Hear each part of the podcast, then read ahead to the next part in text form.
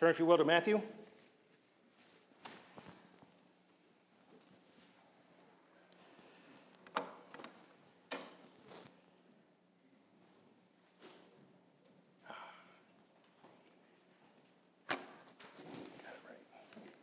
Matthew chapter 2. We are dealing with the Gospels.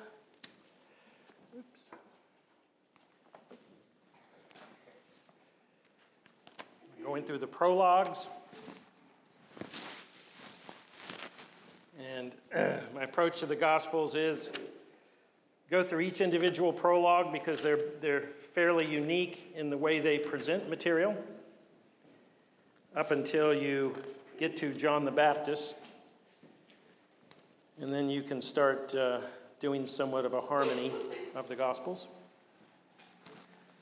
So we did Mark. That was quick, though we spent a long time on the life of John Mark. And now we're doing the prologue of Matthew. And just again, just a quick picture of how much material is in these prologues. Matthew's kind of medium, Luke's pretty big, John's low, and Mark is one verse. so, five words or seven words. But whatever the approach of every gospel, all of the gospels begin with Jesus as Messiah. All of the gospels begin with Jesus as the Son of God. Those are the two things that each gospel specifically presents. And remember, uh, and I'll be telling you for a long time, that the Gospels start out with no confusion about who Jesus is. You don't start out with Jesus and you're wondering who he is, some messianic secret, wondering who he is. Um, and then as you go through the Gospels, he kind of comes to a consciousness of himself, grows in that consciousness. The Gospels don't do that at all. That is false doctrine. That is the world's attempt to undermine the Gospels. Jesus knew who he was. As it says in the Psalms, I was cast upon my on my mother's breast from the womb by you. In Matthew, we have come to the place of the early life of Jesus, and Herod is a significant figure. We've gone through the genealogy of Matthew 1 1 through 17, from Abraham to David to Christ. Matthew 1 18 through the end of the chapter deals with the conception of Jesus by the Holy Spirit and his name, Jesus, Savior. Whenever we say Jesus, we should always think of Savior. Satan wants to make us think of God's against us, God's not for us. Um, he accuses us, but Jesus says, No, remember my name. I'm a Savior, and I'm mighty to save. We dealt with uh, the first part of Matthew chapter 2, Herod, the birth of Jesus in Bethlehem, Herod, uh, the Magi, and uh, um, that, was, that was actually for me a good time going through that. I hope it was a good time for you. This week, this Sunday, I'm trying to finish up Matthew. And it's kind of one of those difficult situations where each one of these sections, there's three sections after the Magi. There's Jesus' flight to Egypt. Joseph, Mary, and Jesus go to Egypt. There's Herod murdering the children, the baby boys of Bethlehem. There's the death of Herod. And then there's the family returning from Egypt and migrating up to Nazareth. Each one of those sections is really not enough material for a message. Even two of them kind of leaves you sort of hanging. Three's probably a little too much. It's just uh, when you're preaching, sometimes you get stuck with these sort of odd, odd geometry of the passage, and you just have to sort of do the best you can. So we're going to try to cover these three sections of this last half of Matthew chapter 2 today. Remember that these sections, Matthew 1 and 2, this whole prologue is full of Old Testament reference. Abraham, David to Christ, the genealogy takes you from Genesis 12 to the present throughout the whole entire Old Testament. The conception and naming of Jesus is focused on Isaiah 7:14, and by that entry point in Isaiah, it's really talking about Isaiah 1 through 12. All that is there in that chapter 7 verse. That's what's being pointed to.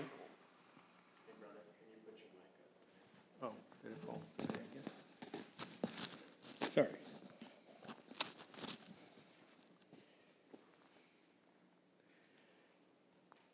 When we looked at the birth of Jesus and the Magi, we had a quote from Micah 2 that Jesus is born in Bethlehem. That's where the Messiah will be born. These last three sections that we'll be looking at, each one of them is a narrative. They start out by telling you a, piece of history of the early life of Jesus and his family. And each section ends with a quote from Scripture that this bit of narrative is in accordance with this passage of Scripture. Now, as you look at these sort of six references to the Old Testament, some are broad references, the genealogy.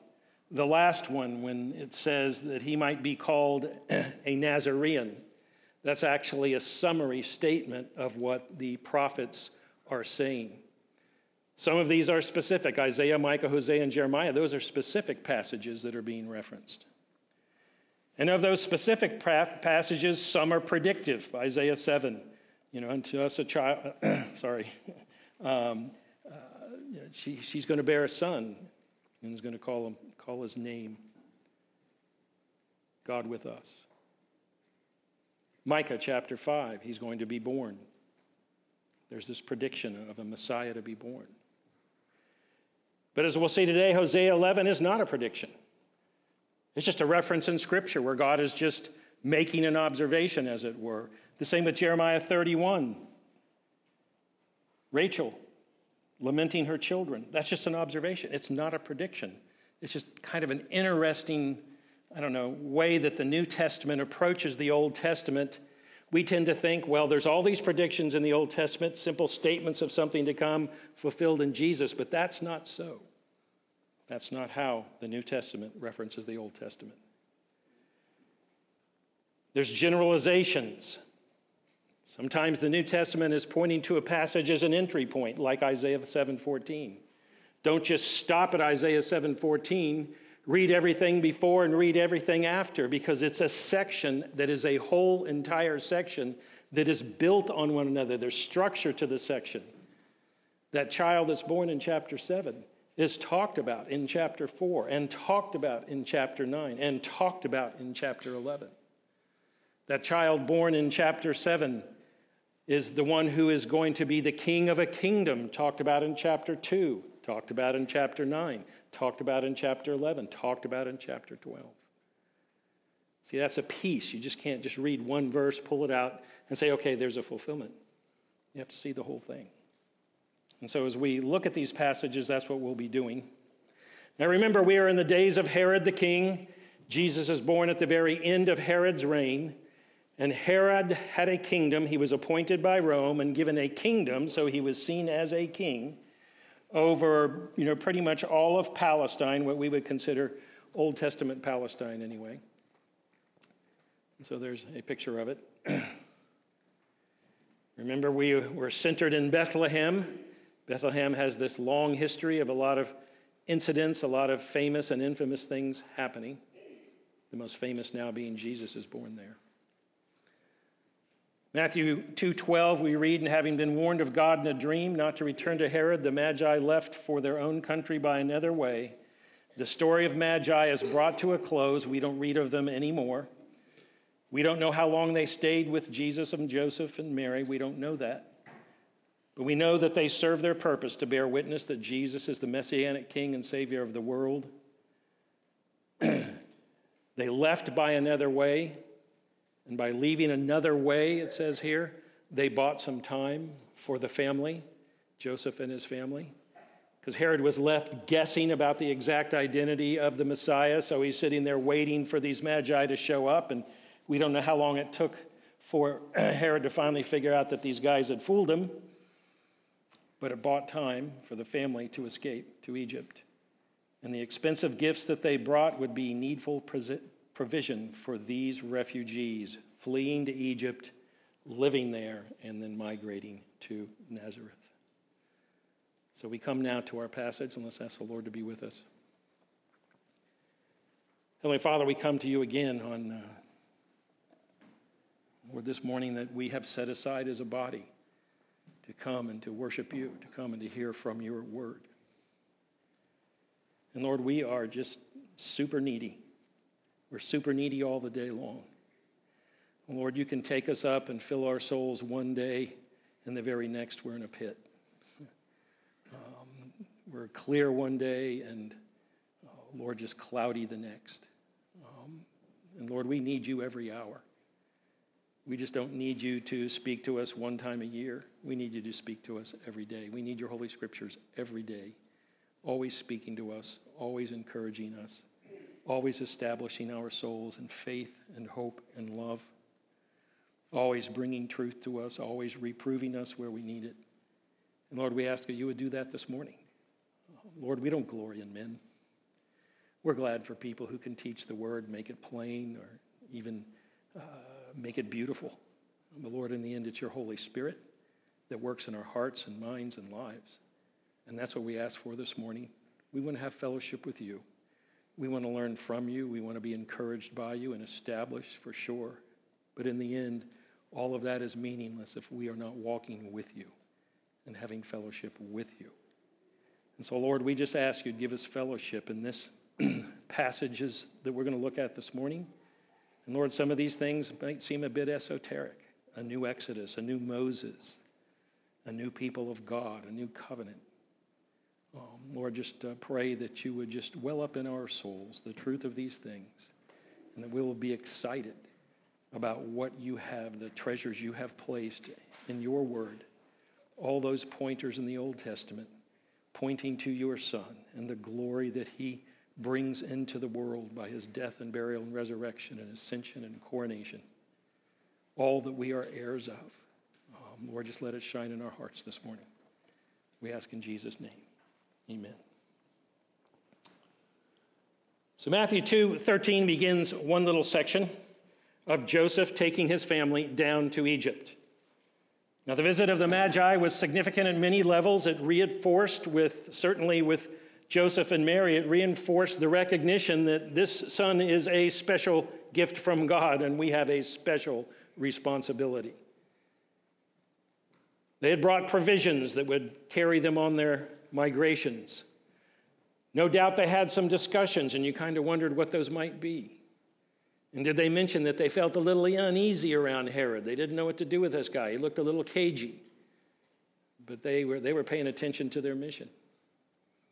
We don't know. But they left. They, when they had gone, then things started to happen. And you sort of see that the Lord carves out times and places where there are these sort of special times where you're meeting together with some brother, sister, brothers, or sisters, and it's just a time of fellowship, and you sort of feel like God has a little glass jar around you, nothing's going to happen. And that time has been carved out for you and for others in a very special way. And then God lifts the glass up and says, okay, time to move on. It's kind of like what I feel like here. After they had gone, the glass jar comes up, and now we're going to have to deal with the reality of someone trying to kill the Son of God, your son, your child. So when they had gone, now the angel says, All right, there's some things to do. The angel of the Lord appears to Joseph in a dream. This is not the first time this has happened. This has happened about five or six times in this whole passage. The angel appears. Throughout the prologue, there's this very dynamic method for guidance by God there's dreams and there's angels. Now, understand that these people had an Old Testament, and they had, as far as they knew, a back cover to that Old Testament. And these dreams and these visions that they were having were not additions to the Old Testament. They didn't break out a scroll and say, I need to write this down and include it behind Isaiah down at the local synagogue. That's not how they considered these dreams and visions.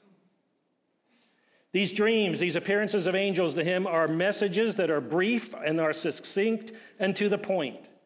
They're messages that are purposeful. They mean something to their lives then and there. They're only part of Scripture because they're part of the history of Jesus. So they're recorded for our benefit because they're part of that history. But in terms of what those dreams and those, those speakings of the angels were to Mary and Joseph, they were to them personally and them alone to give them direction in their life.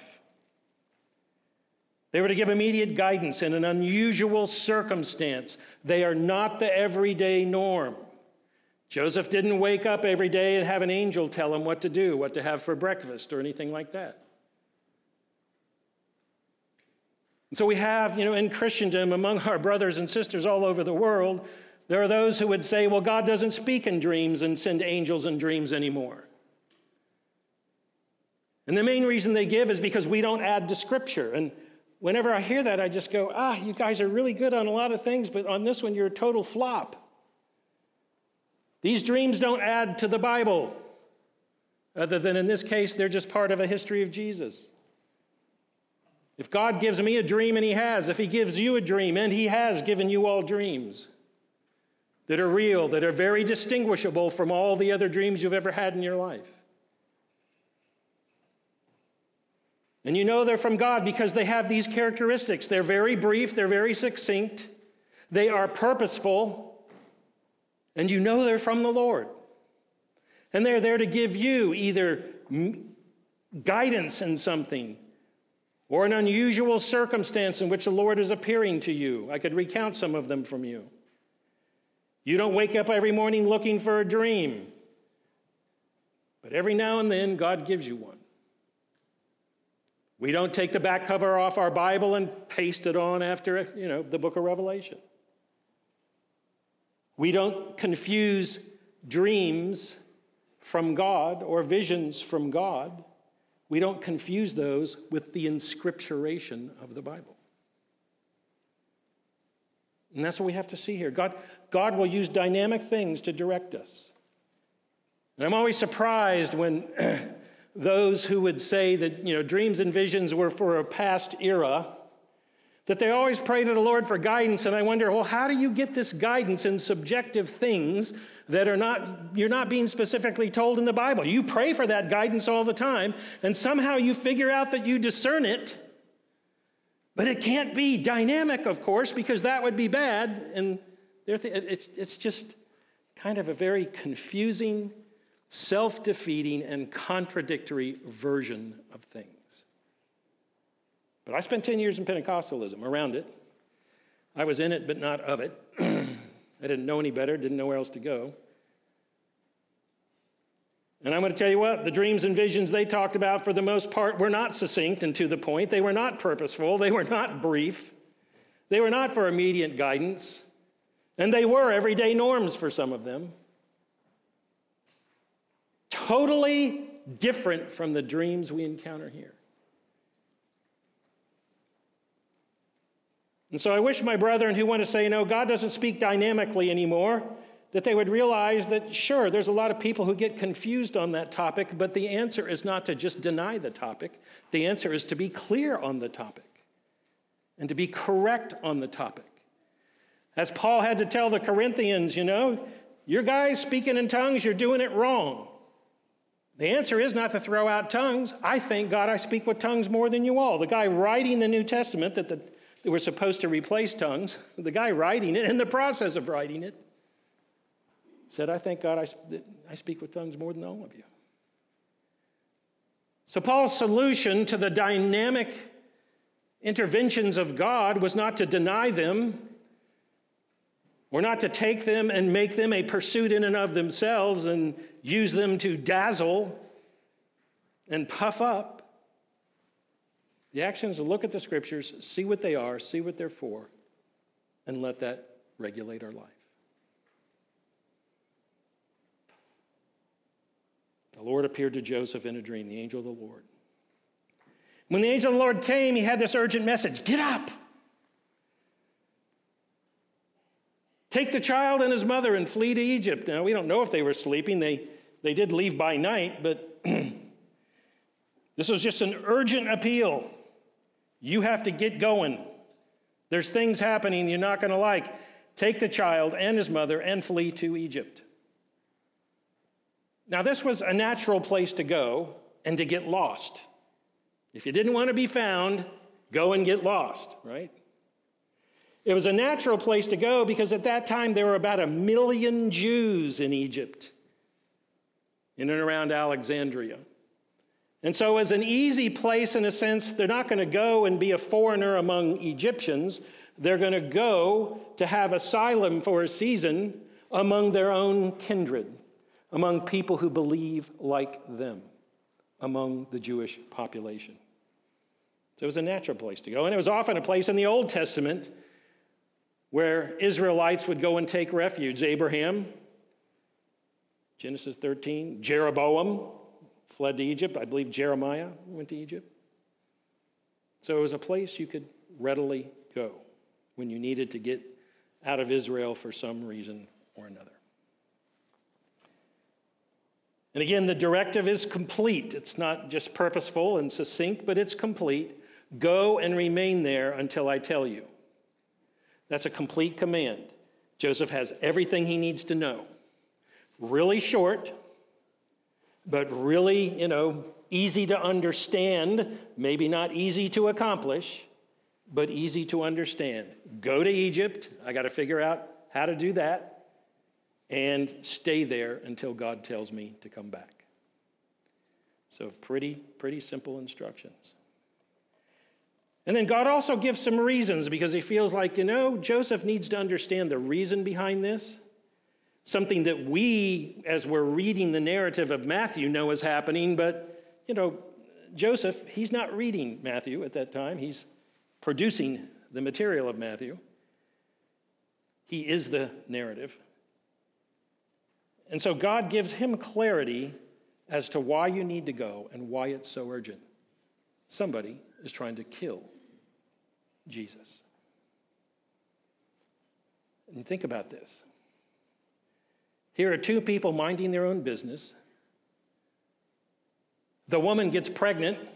You know, she knows why, because God spoke to her, but kind of out of nowhere, and is put in a real social dilemma. Joseph is put in the same social dilemma. They finally work through it and say, okay, this is great. You know, we're the parents of the Messiah who's going to save the whole world. All right. We're, we're, we're chewing on this. We're working on this. We're buying every parent man- manual we can think of and get our hands on. We're going to talk to everybody. How do you raise the Messiah?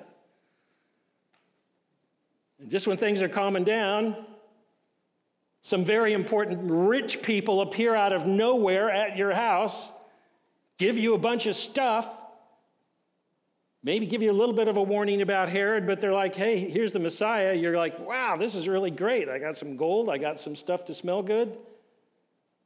Maybe heal some of the little sores. And next thing you know, an angel's telling you, Herod, the most brutal king that has been in power in the land of Israel in 150 years, is going to bring every resource he has against you to destroy you and your child. That's a lot to take in. So, folks, when you think you're having a bad day, when you think things are tough, remember Mary and Joseph. They walked with God. And they went through trials and they went through troubles and they went through complications and they went through opposition, and so will you. It is part of walking with God in a present evil world. Now, there's one phrase in here that we're going to see again. We're going to see a total of five times the child and his mother. This phrase occurs almost in this form in 118. It occurs here, well, occurs uh, up above in 211, occurs here in 213 and 214. One of the things about this phrase, the child and his mother, is Matthew carefully preserves the reality, the fact that Joseph is not the biological father of Jesus. Never is Joseph said to be the father, it's the child and his mother. And secondly, it demonstrates the priority of Jesus. Neither Mary nor Joseph are the focus of what is happening here. They're very secondary. This is about the child. This is about Jesus. This is about the Messiah. The child and his mother, and any attempt to try to put Mary next to Jesus is just, this passage just says no, he, she's not. It's the child that's the focus, not his mother. So Joseph is an obedient fellow, pretty simple, he doesn't complicate things. He doesn't go, Well, let me give me some more instruction. What do you mean by this? What do you mean by that? Some of us would sit there probably and try to elaborate a little bit, maybe ask for another angel to come and clarify one of my peculiar questions I might have. But not so, Joseph. Simple guy, straightforward. God speaks, I'm going to act. He's not going to mull around, he's not going to be pensive, he's not going to brood, he's going to do it. Joseph got up and took the child and his mother while it was still night and left for Egypt.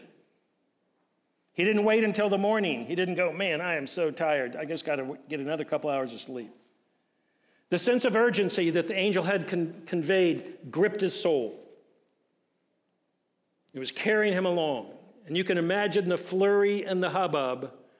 We're going to Egypt. Okay, what does that mean? We've heard other people go to Egypt. Maybe we know a little bit about it what's going to be there. Just imagine, you know, what Mary's going to feel. She's going to be a woman. She's going to feel the, the oh, this isn't safe. This, is, this isn't something I want to do. There's going to be that female hesitancy because it's her job to make sure the nest is secure.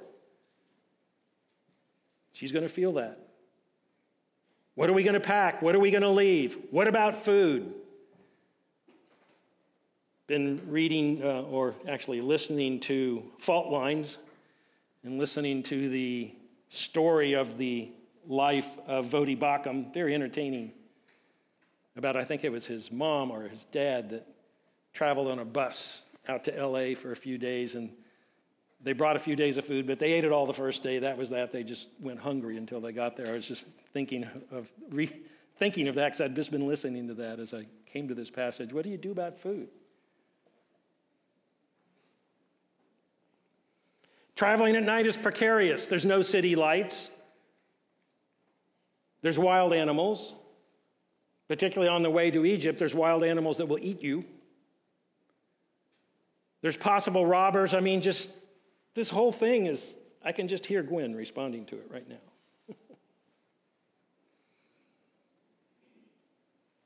but he did it. Now he's going from Bethlehem to Egypt depending on where he lands in Egypt, it could be anywhere from 75 to 150 miles, which is a week plus of travel. Week plus of travel through, through some pretty, pretty tough territory, climate wise, potentially hostile.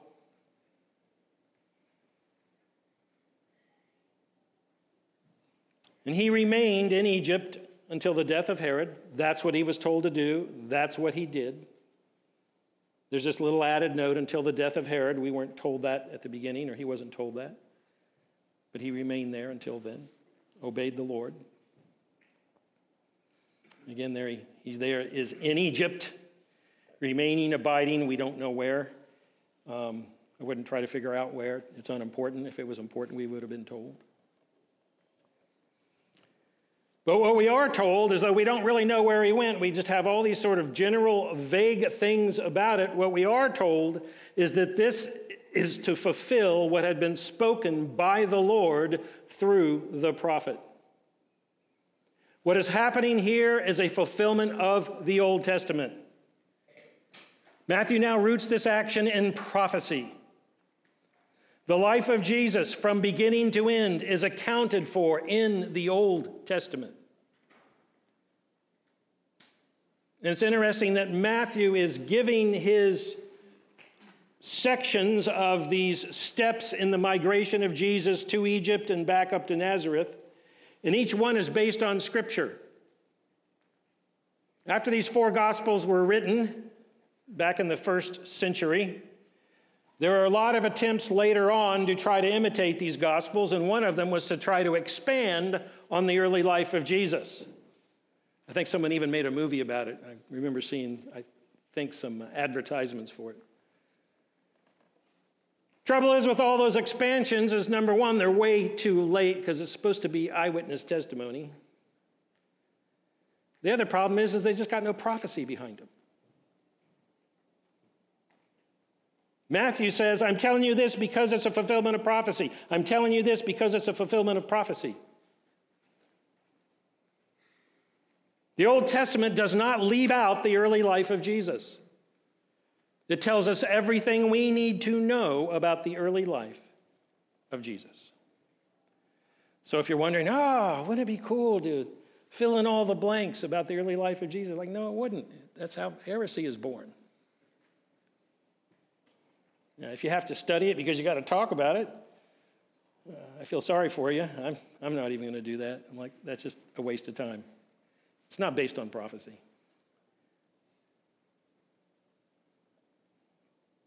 And there's a little bit of difference in this formula. This, was to, this is to fulfill what had been spoken by the Lord through the prophet. Spoken by the Lord is not the usual thing. This is to fulfill what was spoken through the prophet. But in this case, it's spoken by the Lord. And the reason for that is, is that if you look at the prophecy itself, out of Egypt I called my son, this is in the first person, isn't it? This is God Himself speaking. He's not conveying to the prophet Hosea, tell this to the children of Israel, but he's speaking personally. Out of Egypt I called my son. Hosea 111. And when you look at Hosea 111, when Israel was a youth, I loved him, and out of Egypt I called my son. Now, this is not a prediction of some coming event, it's a reference to something that has already happened. When Israel was a youth, I loved him, and out of Egypt I called my son. In Hosea's time, that would be about eight, nine hundred years before that this occurred. In Hosea 11, God is lamenting the apostasy of the nation, though, as he says, he had provided everything for them and had regarded them as his son and that he loved them. My son is an address of deep endearment. You find it in Proverbs, throughout Proverbs, particularly in the beginning chapters. Those proverbs aren't given by some sage teacher to a class of followers, they're given by, as a father to a son.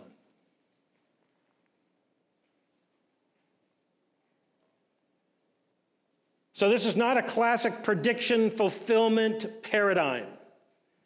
This is not a this is going to happen and it happened in the life of Jesus paradigm. So, what is it? How is it that Matthew sees in a non predictive passage something that fulfills the life of Jesus? Well, we ourselves spent a number of months wandering around in the wilderness, laying the foundation for that. That was actually my whole point. Was So when we got to Matthew, this verse, you would understand that the whole entire Old Testament is focused on the Messiah in so many different ways and from so many different angles. And the angle here is that Jesus Christ is the new Moses. And that is not just some theological manufactured item in the 20th, 21st century. As we said before, New Testament references to the Old Testament are often pointers to whole sections and to broad themes. In Deuteronomy chapter 18, we, we looked at that where Moses says, There's going to come a person in the future like to me. God is going to raise him up. And if you don't listen to him, you're dead meat.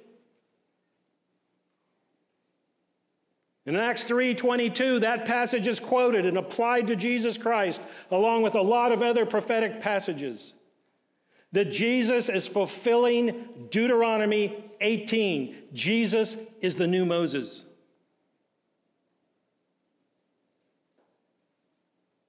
Well, how is Matthew telling us that? I mean, out of Egypt have I called my son. What in the world does that have to do with the new Moses?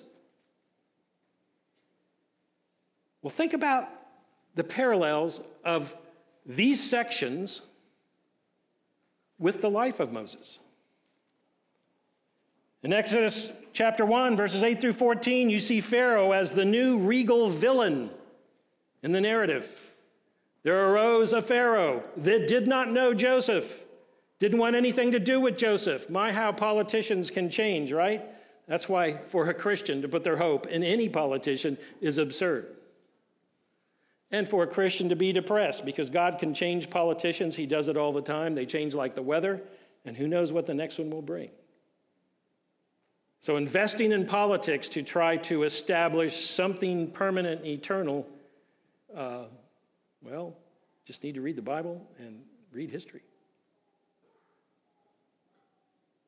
So another Pharaoh arises. He doesn't care or know anything about Joseph. He just cares about his own current uh, administration and how he can stay on top and get a little bit richer on the backs of other people.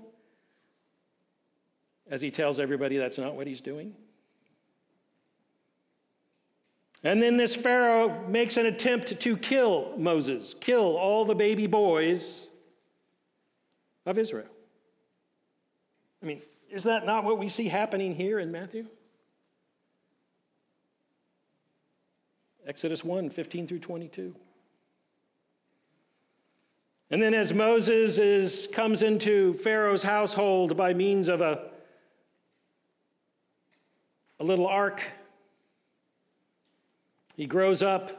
Finally, as he's growing up, he's starting to figure out that he's called to do something for the God of Israel gets himself in trouble by trying to do it by his own means, kills somebody, killed an Egyptian, which is not what an Israelite, no matter how, what station they are, is allowed to do. Pharaoh seeks his life, as it says in Exodus 2:15, and he flees for his life to Midian. Is that not a parallel? Here?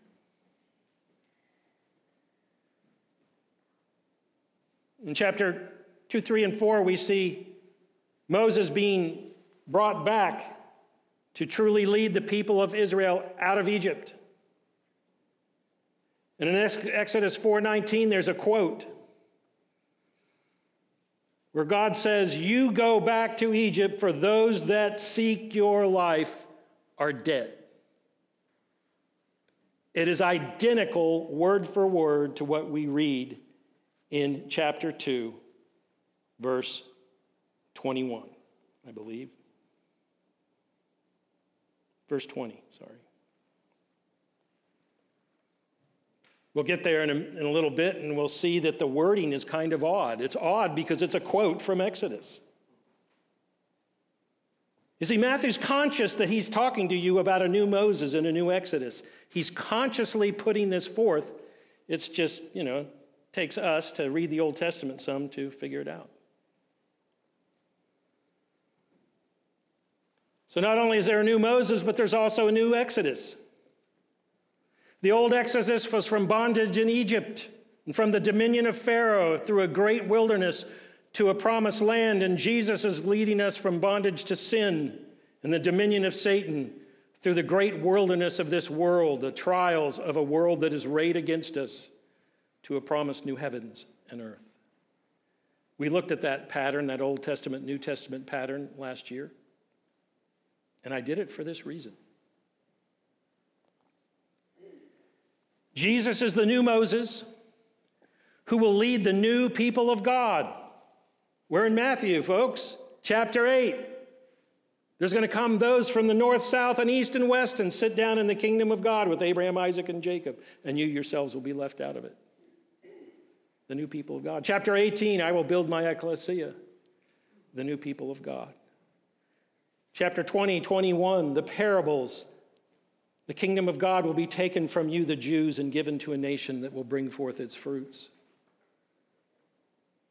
The last things Jesus says in Matthew 28 go into all the world, make disciples of all nations a new Moses to lead a new people of God and a new Exodus.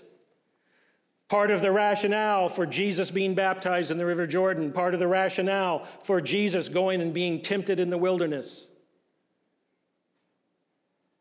Here we see the beginning of that. Jesus goes into Egypt and Jesus comes out of Egypt and Jesus crosses the Jordan and is tempted. All this is a pattern presented by the prophets in the Old Testament.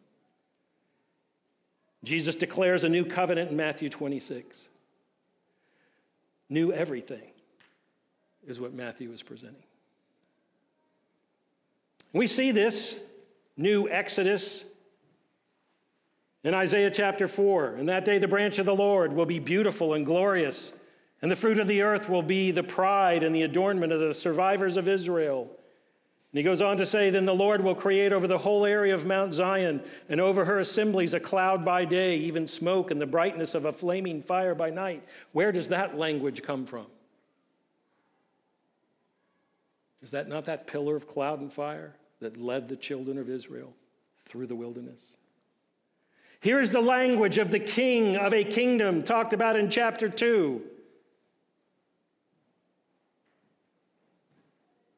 And when God brings this kingdom into being and he brings all of his people from all nations together, he's going to cover them with a cloud by day and flaming fire by night. Is that not what we read in the book of Revelation, chapter 7?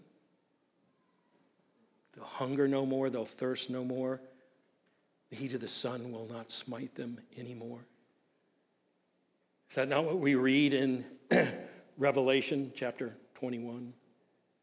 Behold, the tabernacle of God is with men, and he will dwell with them, and they shall be his people. This idea of a new Exodus and a new Moses is not some sort of esoteric bypath that scholars have dreamed up. This is at the heart of Old to New Testament revelation. Isaiah chapter 43 through 5. It's a familiar passage to us. Have you ever thought of it in this way?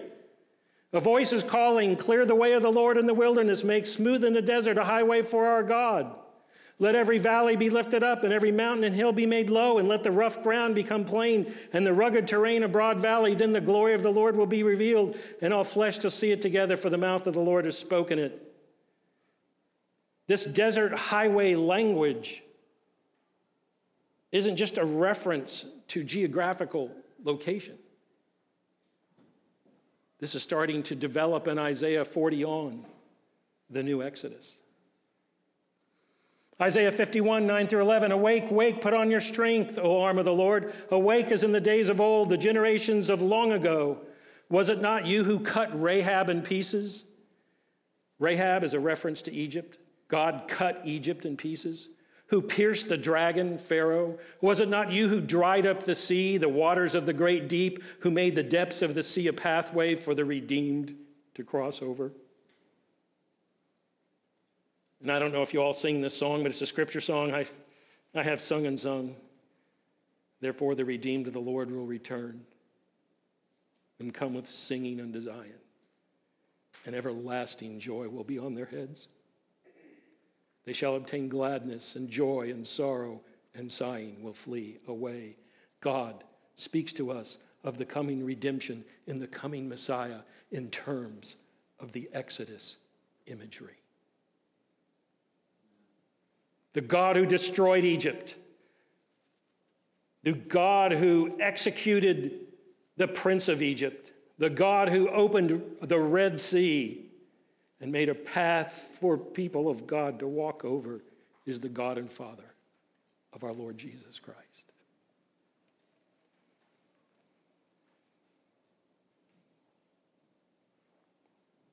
That's why Matthew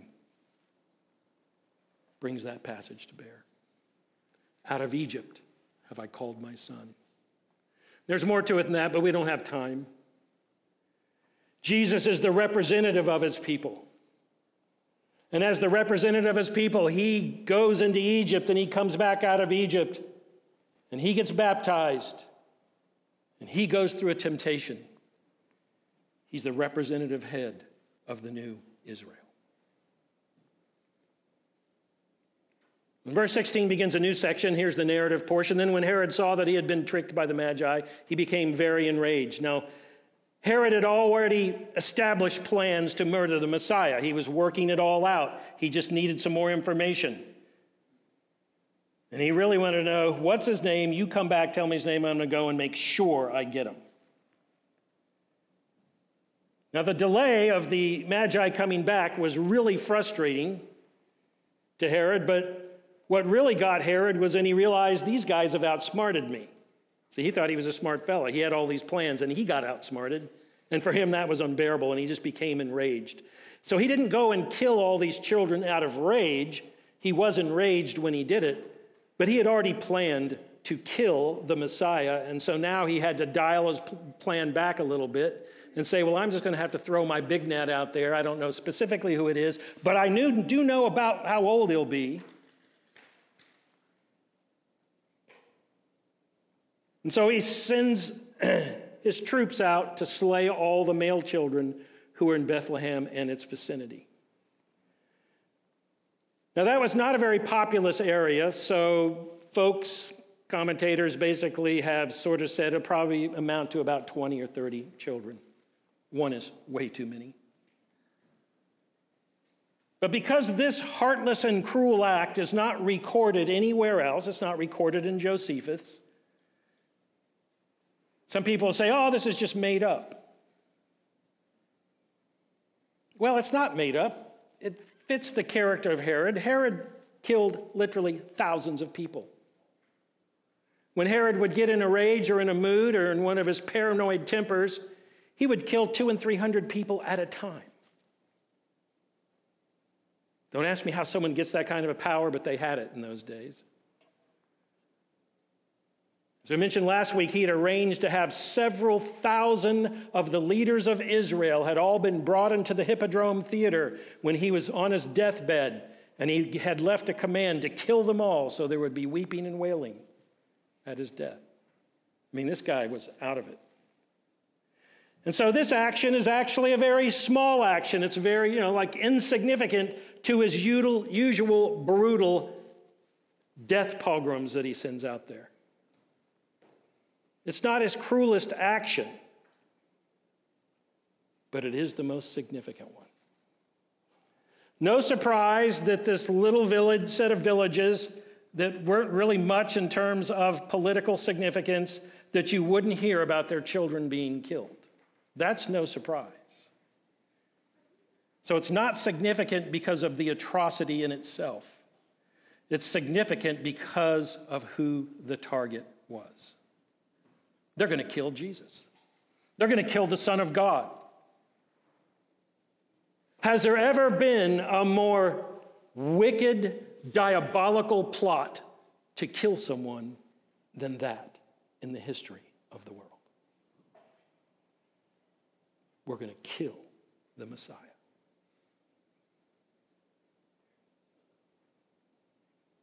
Now, we should never be naive, my brothers and sisters. I always think of that passage in Titus to the pure, all things are pure, and we just cannot imagine anybody doing any violence for anything like this.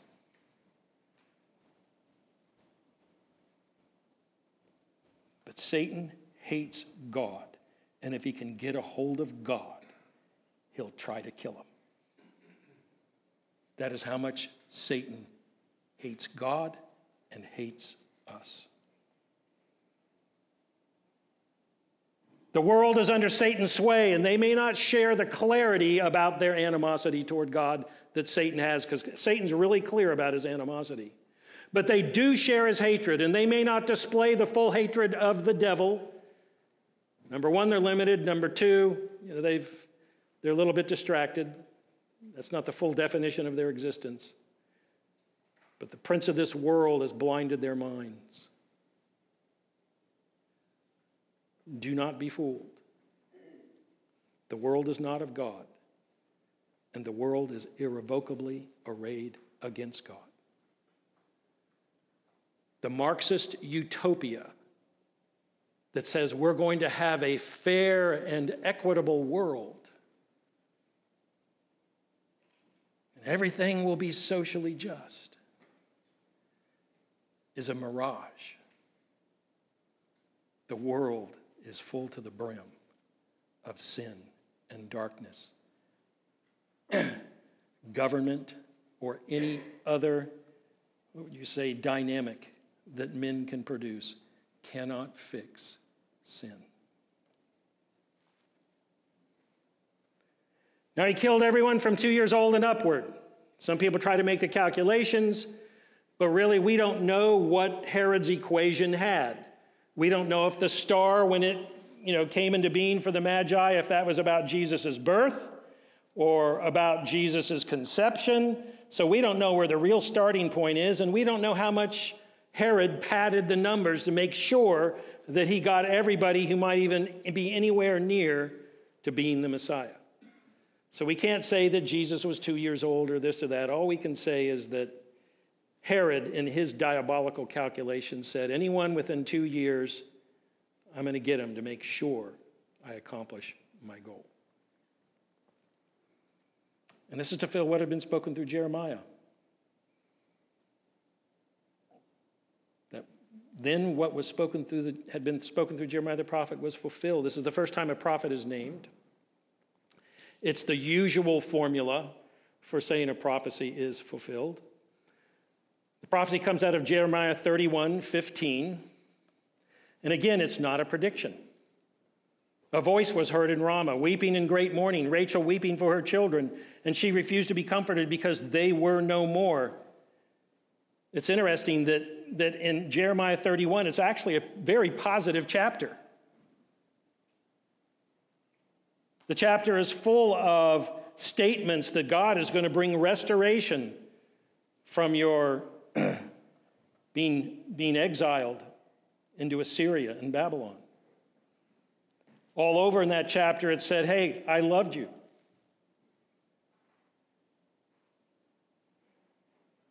So, why would Jeremiah pick the only bummer verse out of the chapter and apply it to what went on in Bethlehem?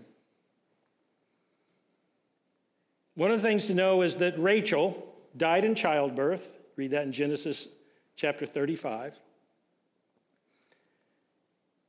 She actually named Benjamin, she named Benjamin before she died ben, Benoni, which means son of my sorrow. And Jacob's like, I don't think I want to, you know, I already got it hard because I love Rachel and I don't want to look at my son and be reminded of what happened. So he renamed ben, ben, Benoni to be Benjamin. But there's a great love story there in Genesis, and it was a very popular story among the Israelites. And Rachel was well known among the Jews and considered, particularly by all the women, to be the mother of sorrows, the one you remember and look to when you're going through things, perhaps even like this.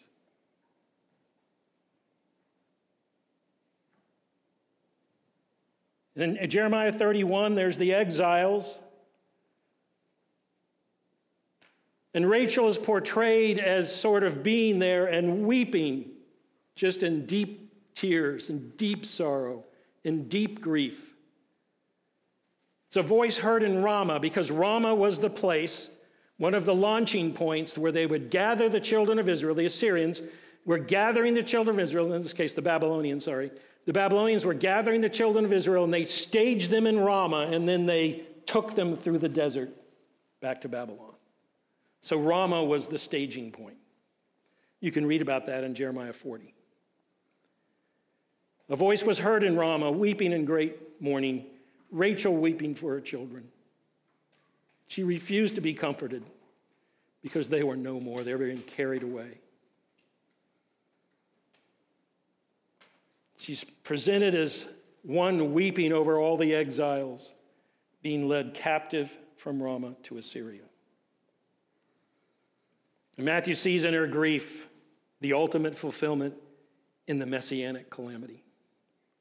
The weeping that occurred in Bethlehem was a weeping that was the culmination of wickedness and evil against the salvation of God.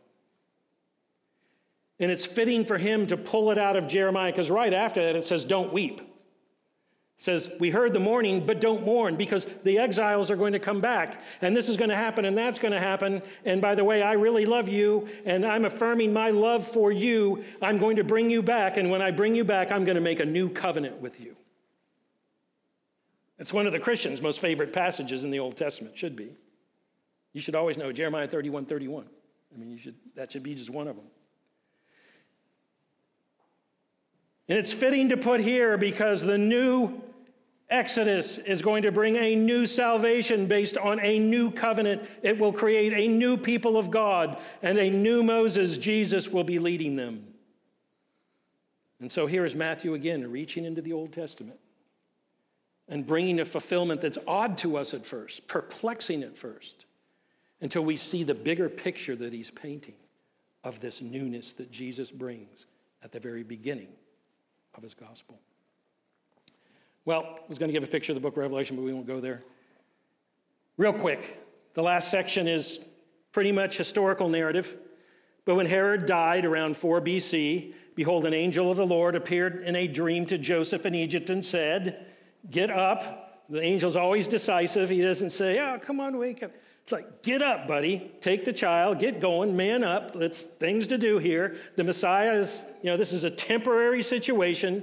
It's a temporary provision. We need to get the Messiah back into the land of Israel because we have big plans for him because he's going to be called a Nazarene one day. And so we got to get him to Nazareth.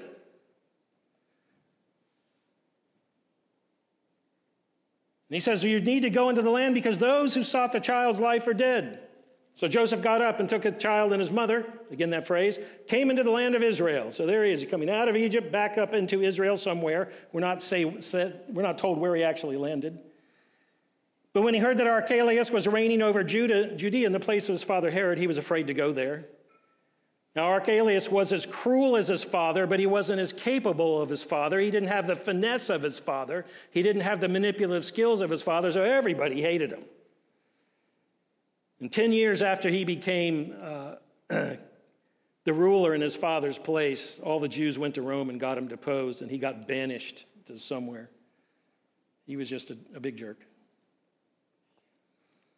So he knew, everybody knew that Archelaus was as rotten as Herod the Great. And here's someone with some common sense. Christians have common sense, please. Have common sense. He didn't say, oh, well, this is the Messiah. Lord's going to take care of him. I don't know. He says, all right, this is troubling me. I'm worried about this, probably praying. And then he was going to be warned in a dream. Now, this was the whole land of Herod the Great. When he died, it got divided into Archelaus having the southern portion. His brother, um, Antipas, had these sort of secondary portions, and Philip had third portions, and Salome, his sister, had some little teeny portions. And so Israel was parceled up, and this is what um, Joseph came back to. Then he was warned of God in a dream, again, dreams, divine guidance. He left the, for the regions of Galilee and came and lived in the city called Nazareth. So he's up to Nazareth, up in Galilee, and there's reasons for that, as we're going to read in chapter 4. You know, there's a great light shines in that district out of Isaiah chapter 9. But him going to Nazareth was to fulfill what was spoken through the prophets. He shall become a Nazarene. Now, notice it's spoken through the prophets. This is a generalization. It's not a quote from one prophet. It's not said what was said by this prophet in this place. This is a generalization. This is what is spoken through the prophets. If you were to sum up the prophets on this matter of where the Messiah was going to end up landing, well, he's going to be called a Nazarene. He's going to go to Nazareth. Now, that doesn't mean he's a Nazarite. People mistake that. That has nothing to do with being a Nazarite. He's a Nazarene. That is, he is a Nazarean. He is going to be a person whose hometown will be considered to be Nazareth. So you might better read it through the prophets that he shall be called Nazarene. This is their sort of, if you want to go and look, this is what you would conclude. Now, how in the world did they conclude that? Well, there's differing, you know, views. It's a tough one. When I first looked at it, I'm like, this is impossible. But someone did have something that seemed a little bit reasonable, and it's this. If you were a Nazarene or if you were from Nazareth, well, you were considered a low life. Remember what Philip said when, they, when he was told, hey, the Messiah, Jesus of Nazareth, what was his response? Can anything good come out of Nazareth? In Acts 24 5, when they were trying to accuse Paul before the Romans, they said, He's a ringleader of the sect of the Nazarenes. We've got him now. These Nazarenes are wretched folks. He's from Nazareth. He's, he's, he's dealing with Nazarites or Naz- Nazareans. And so many think that the reason that Matthew concluded this, that he would be called a Nazarene or a Nazarene, is because in the throughout the Old Testament, the Messiah is not coming with pomp and ceremony, but when he first comes, he's lowly, riding upon a donkey. He's insignificant in presentation. There's nothing in him that when we see him, we should desire him. He was a loser in the eyes of the world. And so he's called a Nazarene. So, brothers and sisters, Jesus came into this world and was willing to be aligned as the biggest loser to be considered that so he could identify with all of us losers. And that's why he did it. So here's Matthew, the history of Jesus, his early life, based solely and squarely on prophetic revelation. God does talk about the early life of his son, and we have it here in Matthew. Let's pray. Heavenly Father, we uh, just thank you for your grace. Thank you for this story. Thank you that we have a narrative that's rooted in thousands of years of prophecy. We don't have to wonder or guess if it's true. Uh, Lord, this, Matthew is just taking what's already been stated and filling in the details. Lord, we thank you that you sent your son to be that new Moses, to lead us out of our own wilderness, our own personal Egypt, our own personal bondage and dominion of Satan. And Lord, we're going through this world and you're taking care of us through this world. You are feeding us with bread from heaven. You're taking